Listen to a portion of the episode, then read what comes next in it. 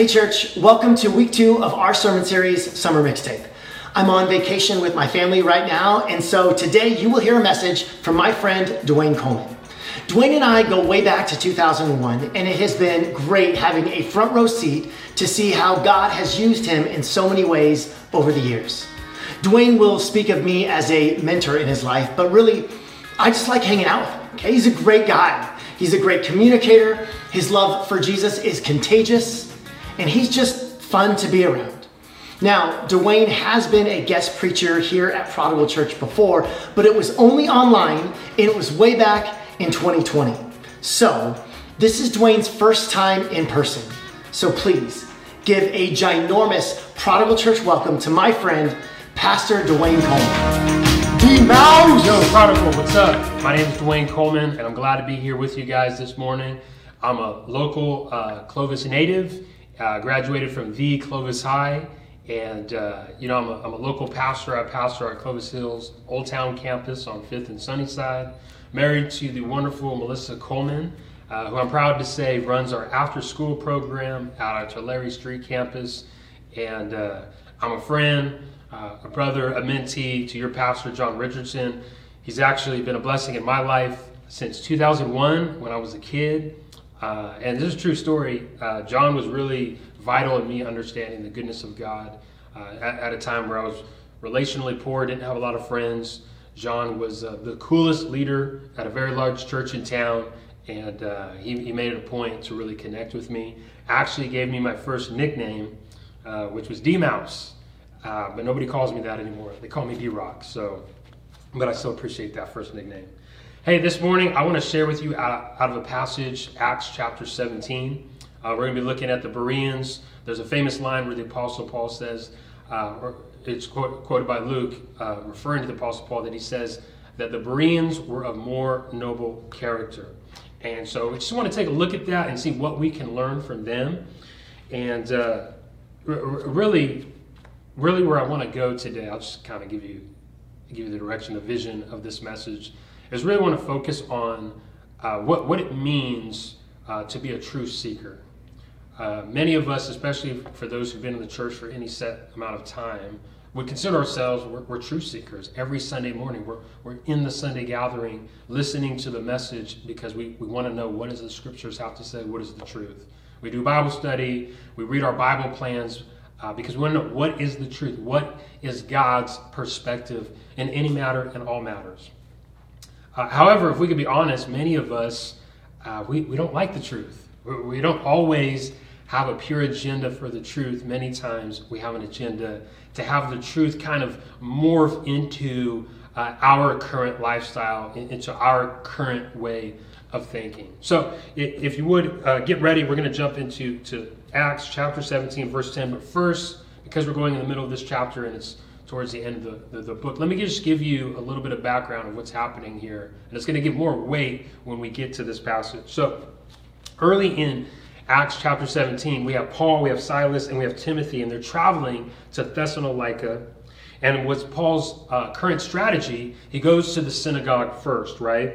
And at the synagogue, Paul is explaining, he's proving, and he's reasoning that Jesus is the Messiah that had to suffer and then rise again. Paul, in his wisdom, passes over some of the smaller cities to get to larger, major cities, because his whole objective is if I can get to these really large territories, then it's just going to be such a foundation for the gospel to really spread far and wide. And so here in Thessalonica, we learn that there were some devout, God-fearing Greeks, and they responded to Paul's message, and they became believers. They placed their faith in Jesus, a good number of them. Now that's important because it ends up triggering the jealousy of the unbelieving Jews, and so they riled up some troublemakers and literally caused a riot. But there was even more to that. See, this riot, what it did is it got the officials involved, because what they did is they said that these believers, They are compromising, they're disturbing the Pax Romana, the peace of Rome. Now that was a politically significant crime, And how they got there is they put a politically inflammatory twist on the Gospels. See, we know that Jesus is a king. He's the King of Kings. Well, they kind of took that and twisted it to mean that they were plotting against Caesar, that they were forming some kind of insurrection, and that they were defying the decrees of Caesar. Well, now this could have major issues for the believers because if the verdict is that they're guilty, they could be executed. And so the scripture tells us in the first 9 verses that a recent believer named Jason, who just converted to the faith, he opened up his home for fellowship, is now being dragged with some of the other believers before the officials by force, and is now hearing these charges that he is defying Caesar and that he is liable to be executed. Just imagine the weight of that for a moment. Like, I've been a Christian for about a week, and now I'm on trial for insurrection. It's just incredible. Clearly false, but what could Jason do at this point? Now, gratefully, the officials saw through this facade, saw that there wasn't really any traction, any truth to these claims, and so they are released on bail. But still, everything is just heightened the seriousness of the cost of sharing and receiving the gospel message. So here's where we pick up now in Acts chapter 17, verses 10 through 15. And it reads like this. As soon as it was night, the brothers and sisters sent Paul and Silas away to Berea. Upon arrival, they went into the synagogue of the Jews. The people here were of more noble character than those in Thessalonica, since they received the word with eagerness and examined the scriptures daily to see if these things were so. Consequently, many of them believed, including a number of the prominent Greek women as well as men. But when the Jews of Thessalonica found out that the word of God had been proclaimed by Paul at Berea, they came there too, agitating and upsetting the crowds. Then the brothers and sisters immediately sent Paul away to go to the coast, but Silas and Timothy stayed on there. Those who escorted Paul brought him as far as Athens, and after receiving instructions for Silas and Timothy to come to him as quickly as possible, they departed. Now, this is interesting to me because Luke writes that the Bereans were of more noble character because of their eagerness to examine the scriptures to see if what Paul had said about Jesus being the Messiah was true. Now, in the Greek, this word of nobility, what it literally means is that you're of noble birth, that you come from an illustrious ancestry. Now, that's not how Luke means it. He doesn't mean that they are literally coming from nobility and birth, but he's using it as a phrase to really highlight the uniqueness and the special quality that was found in these Bereans. And it's due to the fact of how they responded to this challenging message of the gospel. He denotes them of having noble character because of how open-minded they were and because of their courageous eyes. Now let me explain what I mean by that. You see, on the Sabbath, in the synagogue, throughout the week, daily, they diligently examined the scriptures. And what are they examining? Again, Paul here is preaching a Jesus who had to suffer, which was not the popular narrative at that time. The picture many Jews had of the Messiah to come was a warrior king, something like David. This ability to see the truth Paul preached in the scripture showed that they were willing to change their mind. Think about that for a minute. They were willing to change their mind. They had an expectation for the Messiah to come in something of the form of David, but after hearing and examining the truth, they were willing to change their mind. In truth-seeking, it requires that I'm willing to change my mind when I see the truth. Now, let me just add this here. Being open-minded is going to be extremely difficult if you think you know everything. Now, for most of us, we just know better than to say that we know everything. The person who says they know everything, everyone knows, is an idiot, right? Like, you can't know everything. No one knows everything. Even if you're not a believer, you're not of the Christian faith, every human just knows. You can't walk around saying you know everything. So none of us would say, guilty, I know everything. But what we still tend to do is we think we know more than we actually do. You see, part of truth seeking requires that. I'll just give you this test. If you're a truth seeker, part of that evidence will be you change your mind. See, if you never change your mind, one, you're clearly not seeking truth, or you're saying you've already discovered all truth. So there's no reason for me to change my mind. But a true seeker is humble enough to say, I need to change my mind on this. What I had thought, what I had the perspective of, the vantage point of, now with this new information, now with this scriptural revelation, I am changing my mind, because in order to have the truth, I need to go to it. Truth doesn't form to me. That's what made these Bereans of noble character. They did not resist or reject the truth. They didn't try to redefine the truth. When they acknowledged this is true, they received it. Now, I'll just give you a little bit more information so you can really understand how big of a deal it is for these Bereans to change their mind on Jesus being the Messiah. At this point, these Jews would have seen Jesus as a criminal, as an activist who is executed by the Romans. So it's not surprising that as Paul is preaching that he lasts only 3 weeks in the local synagogue before being ejected or rejected as a heretic and as a fool. I mean, just think about that for a moment.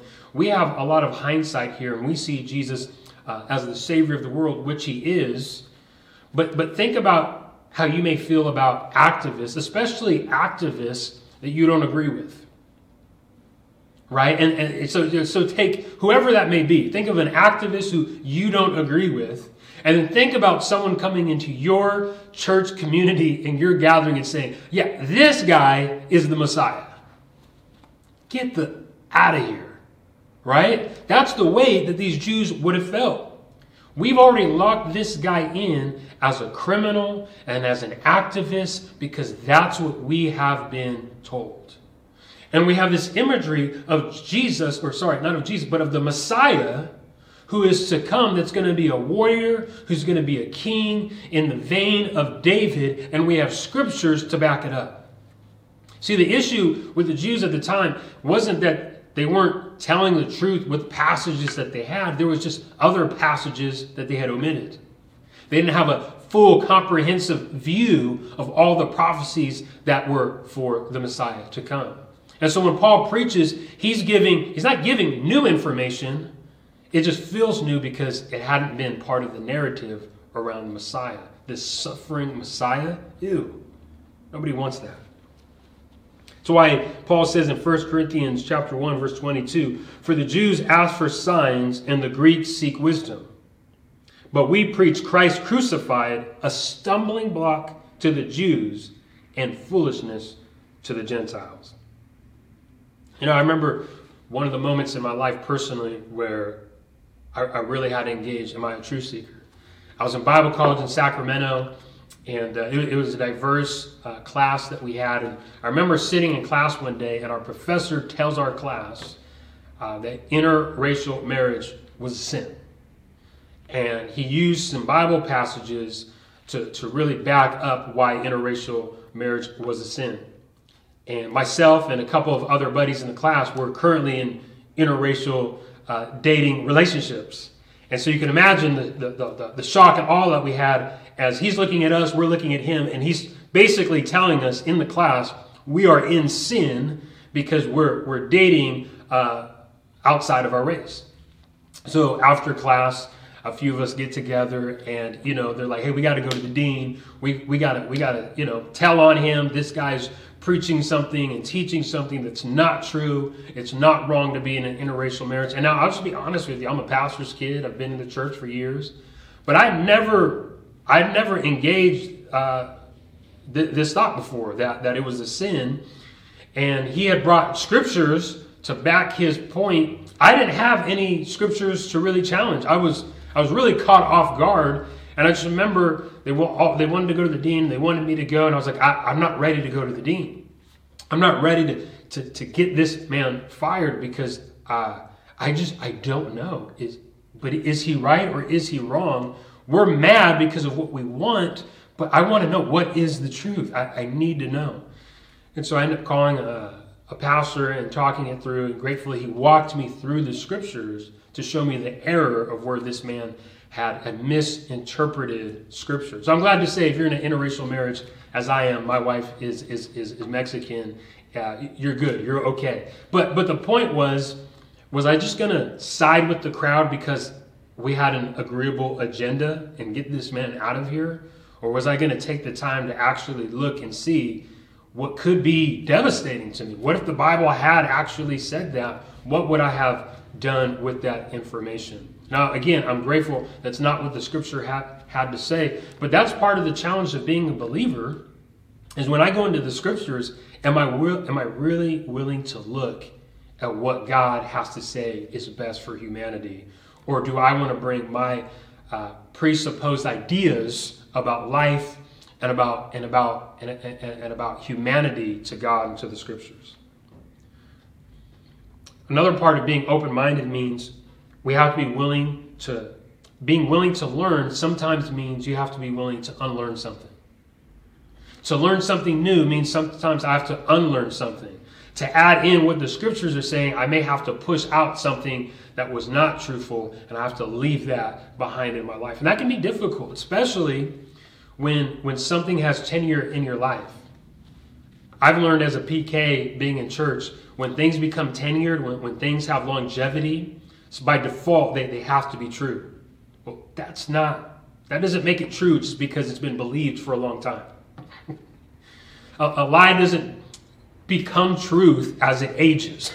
like lies don't age into reality, into truth. God's truth is true from the beginning all the way to the end. Whether we agree with it or not, truth will always be truth. And so sometimes when we're engaging the truth, when they're seeking the truth, it may require us to say, I have to unlearn something. I have to forfeit something now that I've discovered, even though I may have believed it for years of my life, I may have practiced something for years of my life, I have to put that down because now I've discovered the truth.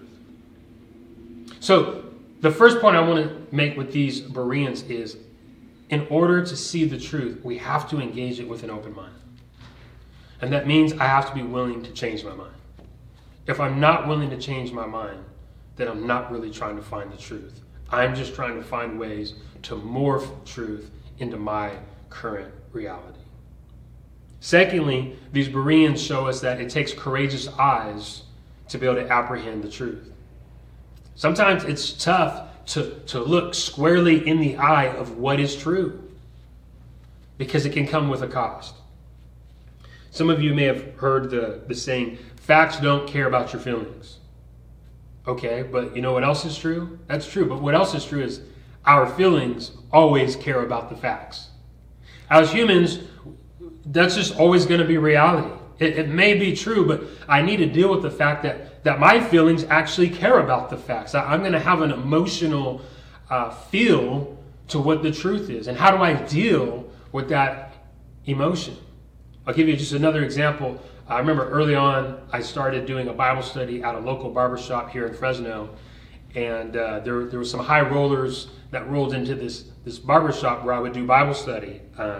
Guys like Derek Carr when he was in town, and some other athletes.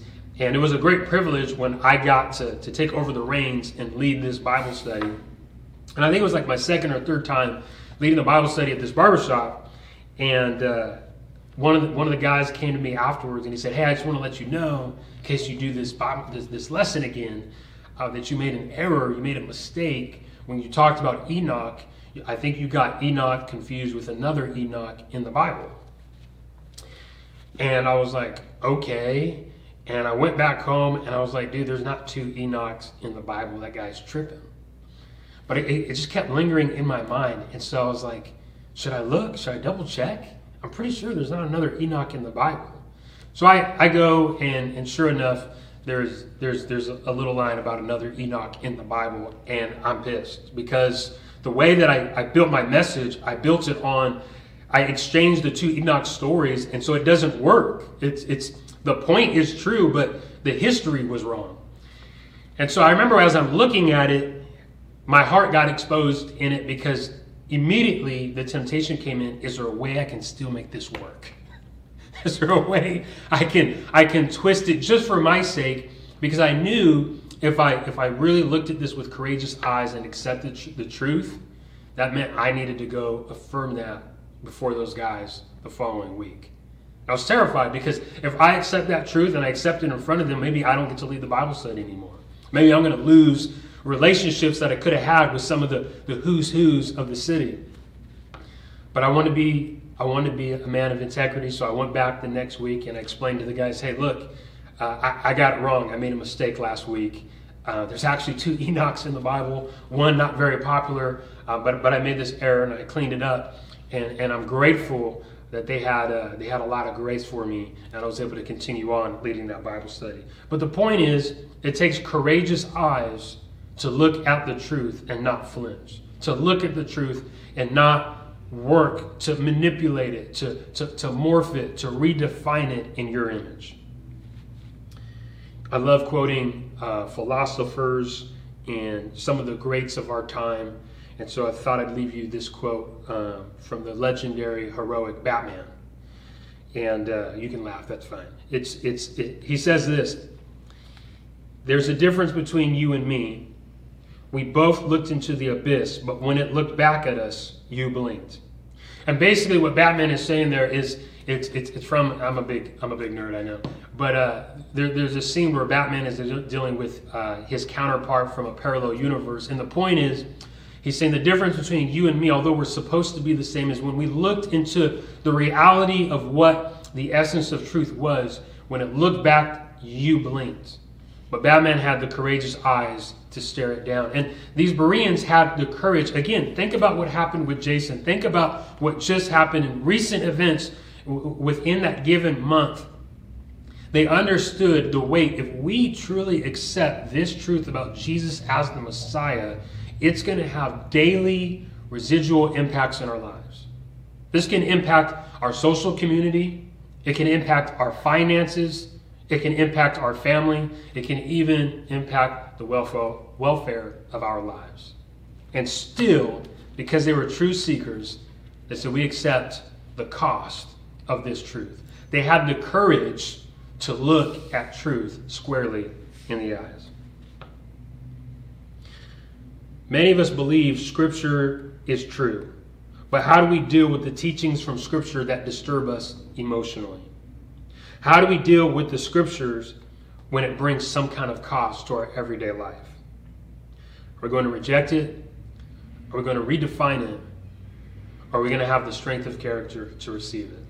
My prayer for you, Prodigal, this morning, as it is for myself, is that God would continue to sustain our strength to be able to look into the truth of the Scriptures and receive it for what it is, and not to be tempted to morph it into anything other than what God has spoken. Let's pray together this morning. Lord, I first and foremost thank you for the opportunity to share with Prodigal this morning. God, I thank you for the legacy of the Bereans and their exemplary response in receiving challenging truth. And Lord, it's just human nature that we have ideas of what we want you to be like. We have concepts that we want to be true. God, and there's things that disturb us emotionally. But Father, I pray that you would bless us, your people, your church, your family, with the strength of character, that even though Scripture can be challenging, that we would trust you, and that we would learn how to receive it well, that we would do our due diligence, that we would eagerly examine and be thorough to find the truth, not our agenda and how to reinforce it, but to see what is God's truth, and that we would allow your truth to form us and to shape us. Father, for you have in mind nothing but the best for your people. And sometimes the truth is challenging. Oftentimes the truth may be painful, but it wields a rich harvest for all who would receive it. Bless your church this morning. We love you. We lift up your name, Jesus. Amen.